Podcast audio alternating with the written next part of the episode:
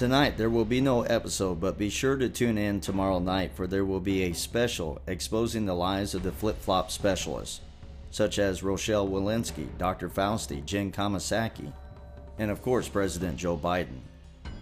We will not only pull the covers and mask off their deceit, but will also reveal the absurdity that spews out of the radical left's mouth on a daily basis.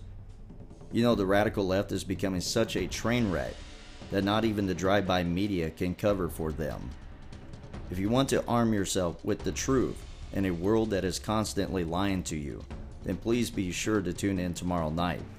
Also, if you haven't already heard it, and if you desire to know the actual truth about January sixth the drive-by media refuses to tell you, then please check out our episode from last night.